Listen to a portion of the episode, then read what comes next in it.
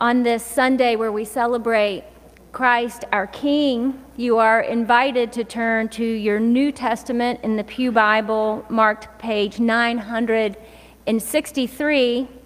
Um, it's the Gospel of Luke, chapter 23, verses 33 through 43. Listen now for the word of the Lord. When they came to the place that is called the skull, they crucified Jesus there with the criminals, one on his right and one on his left.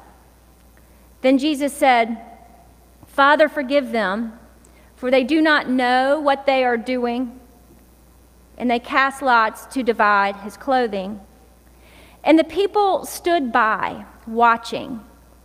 But the leaders scoffed at him, saying, He saved others, let him save himself if he is the Messiah of God, his chosen one.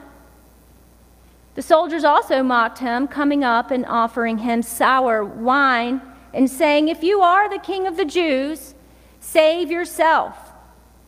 There was also an inscription over him This is the king of the Jews.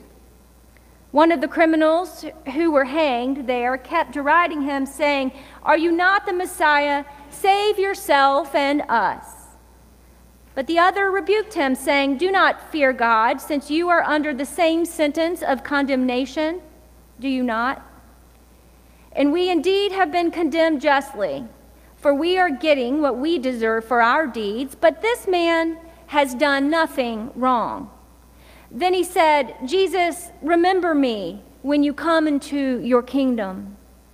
Jesus replied, Truly, I tell you, today you will be with me in paradise. This is the word of God for the people of God. Thanks be to God. It would be so much easier to unpack the last few episodes of the Netflix series about the British monarchy called The Crown.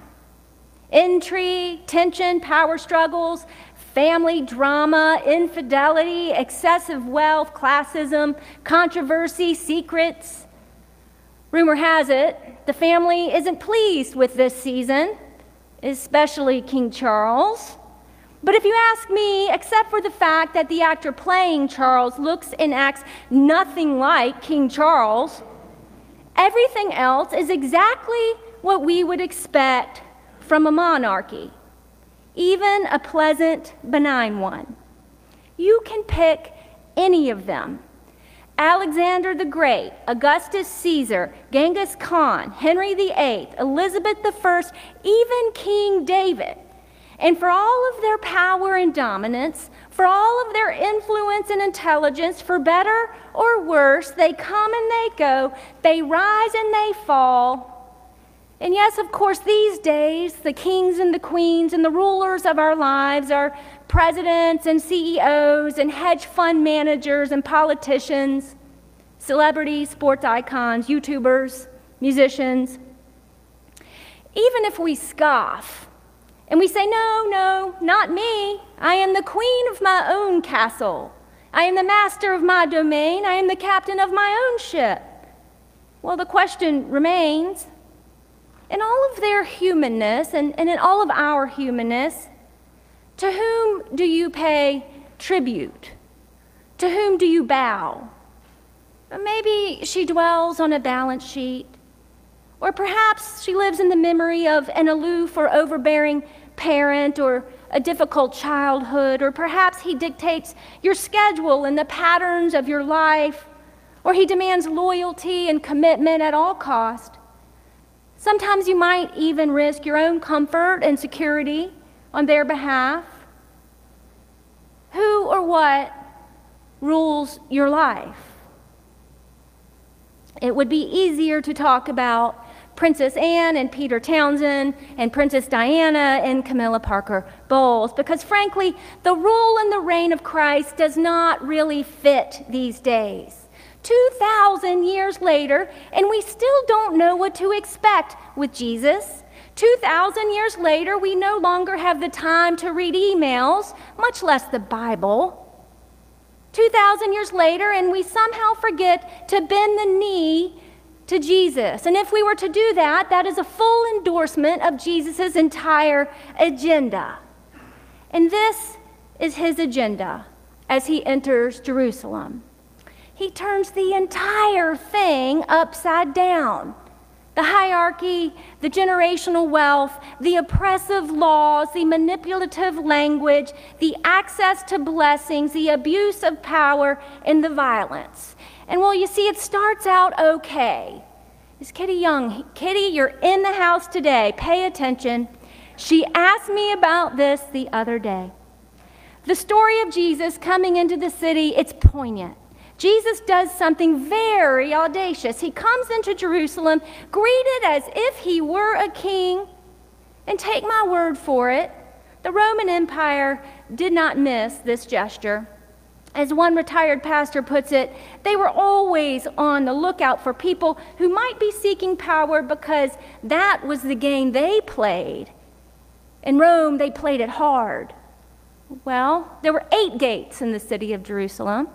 And folks from all over the, the region were pouring in through all of them to celebrate the festival of Passover. Pontius Pilate, the Roman prefect of the region, had arrived through the west gate from the posh city of Caesarea. It took him about three days to get there, and there was no way the Roman imperials were going to allow 200,000 pilgrims to descend on Jerusalem without a show of power to keep things in order, to collect taxes from the temple, and to make sure folks knew who was in charge. Leather armor, metal weapons, banners and drums, and legions of soldiers and gold dipped officers on regal horses. Just what we would expect.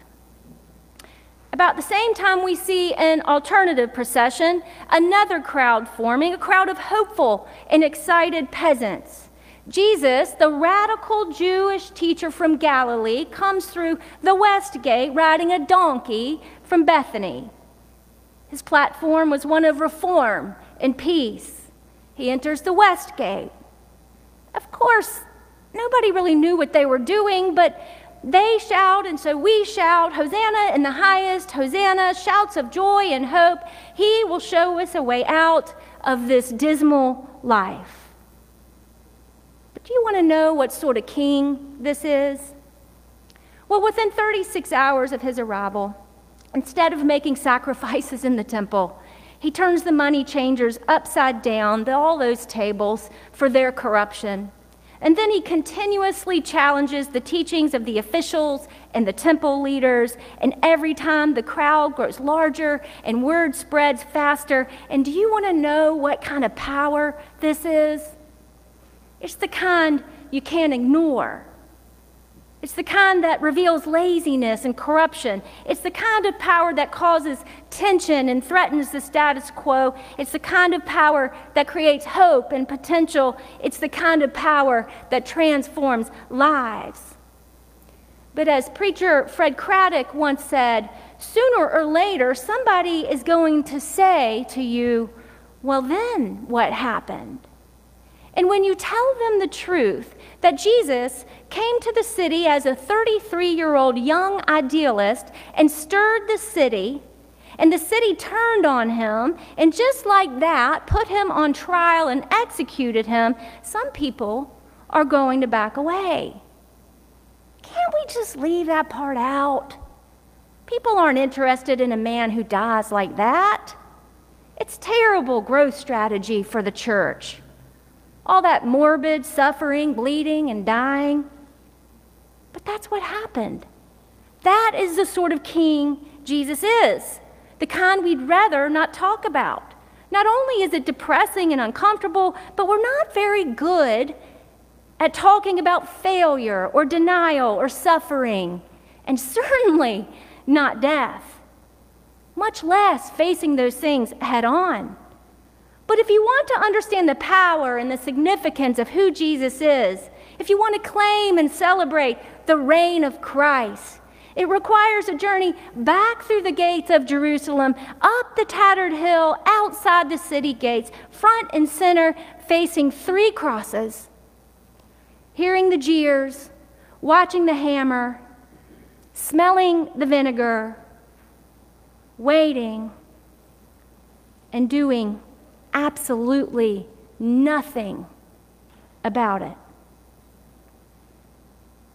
It is there at the cross where we come to know what, what, what type of king Jesus is. Sometimes folks ask why our cross doesn't have a suffering Jesus on it.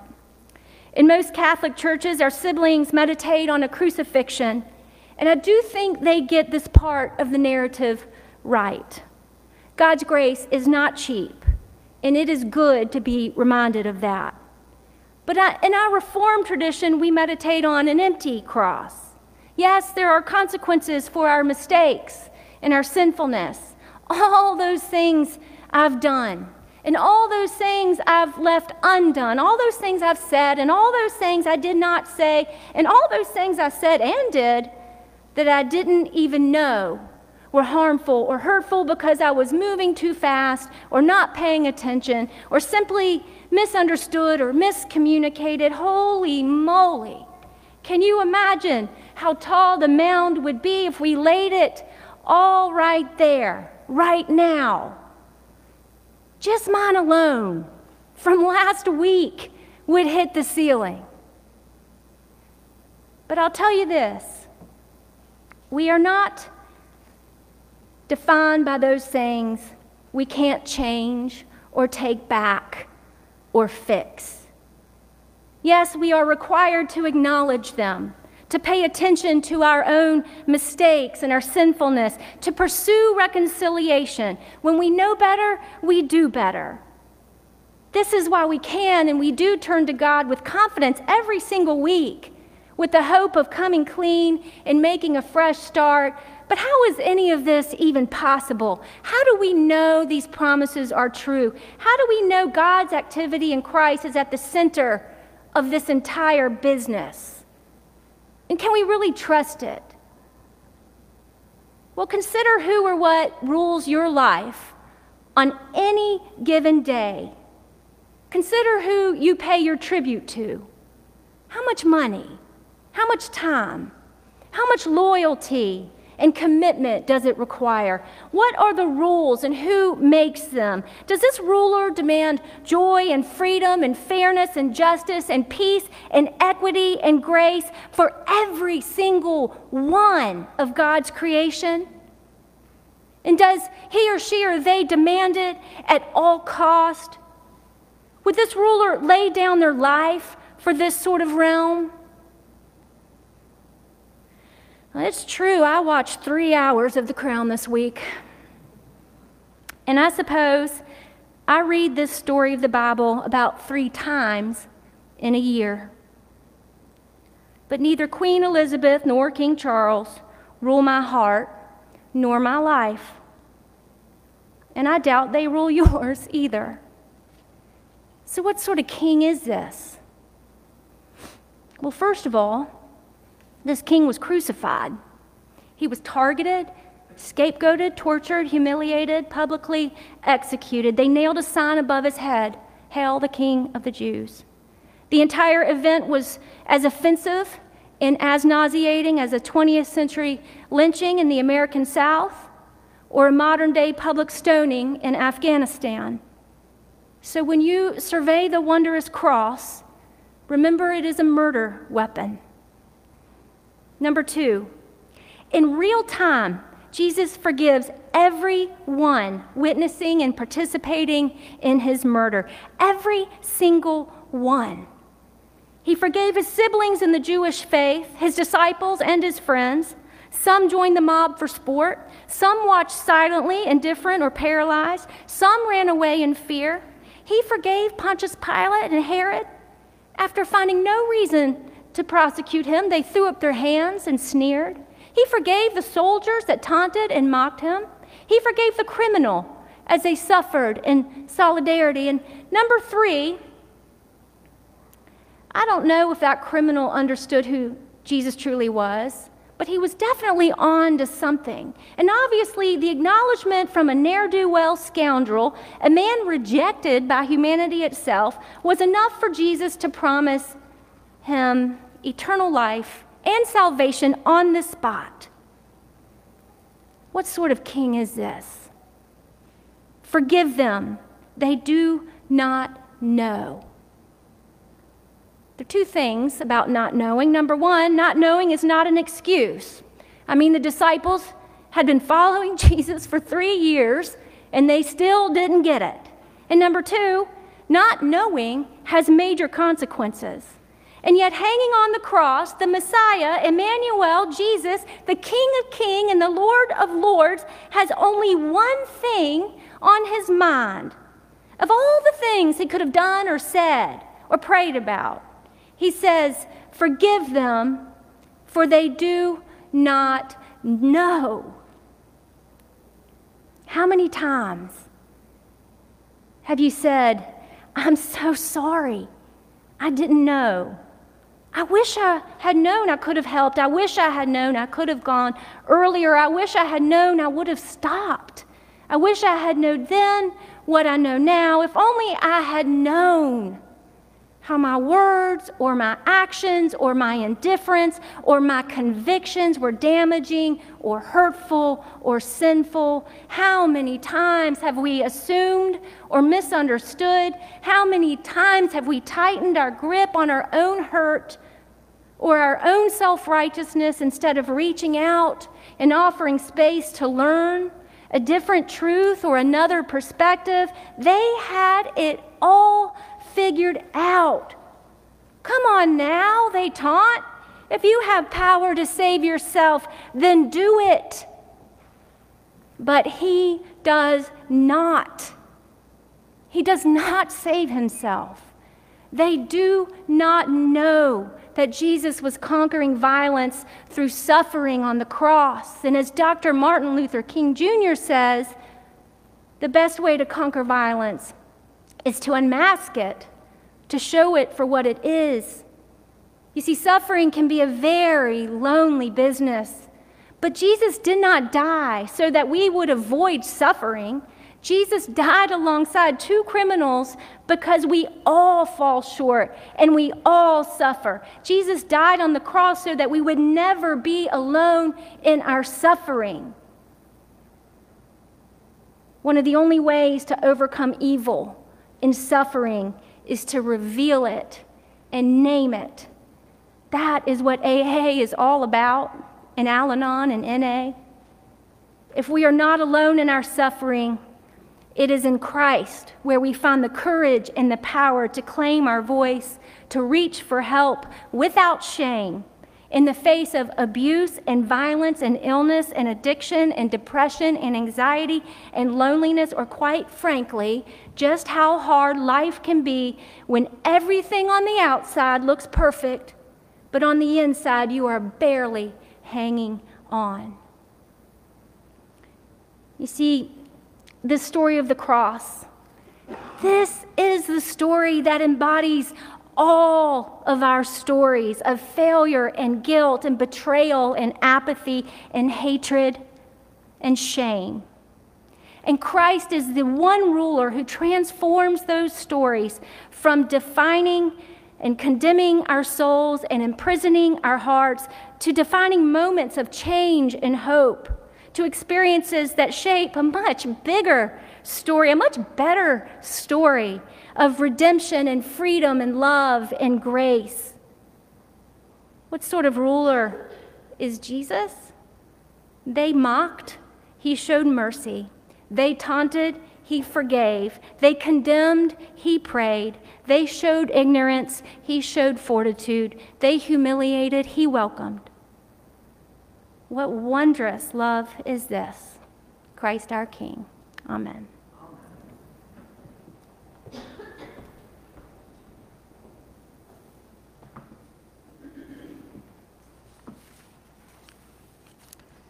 Let us pray.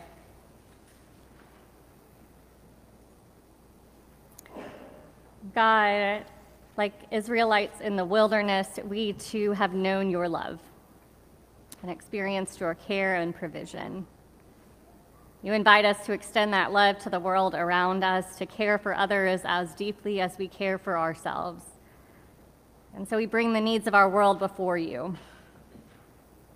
Lord, in your mercy, hear our prayer. We pray for the many who do not have enough enough food to eat or shelter to keep warm, enough employment or money to pay their bills, enough medicine or medical care. Lord, hear our prayers. We pray for those who have more than enough, but who still struggle to find meaning and purpose in life, who indulge in dangerous or self serving activities to dull their pain, to dull the loneliness. Lord, we pray for those injured last night in Colorado Springs and the five precious lives that were lost by senseless violence. God, your grace reaches out to all of us. You call us to live as citizens of heaven, working together with one heart and one mind. Strengthen us to live in a manner worthy of the good news we have received offering our lives in sacrifice of your kingdom, where the last are first and the first are last, and there is grace enough for all. Lord, hear us as we pray the prayer that your Son taught us. Our Father, who art in heaven, hallowed be thy name. Thy kingdom come, thy will be done, on earth as it is in heaven. Give us this day our daily bread, and forgive us our debts as we forgive our debtors. And lead us not into temptation, but deliver us from evil. For thine is the kingdom, and the power, and the glory forever. Amen. Friends, God calls us to give out of our bounty, that all may have enough to live life without fear.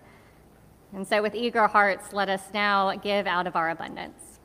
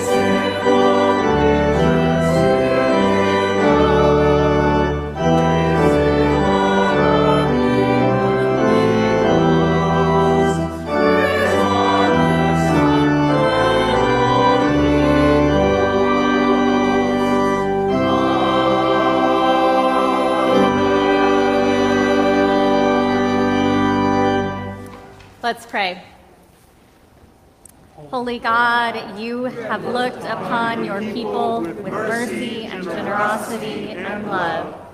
We offer these gifts for your hurting and broken world.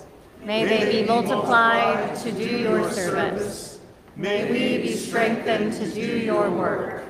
In the name of Jesus the Christ, who multiplied small gifts and fed multitudes. Amen.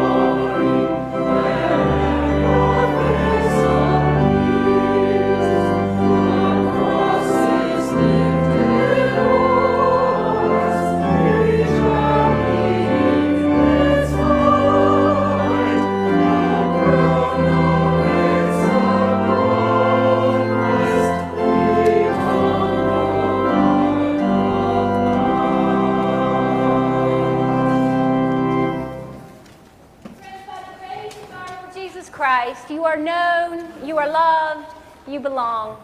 Go in peace and serve him. In the name of God, the Father, the Son, and the Holy Spirit, now and forevermore. Amen.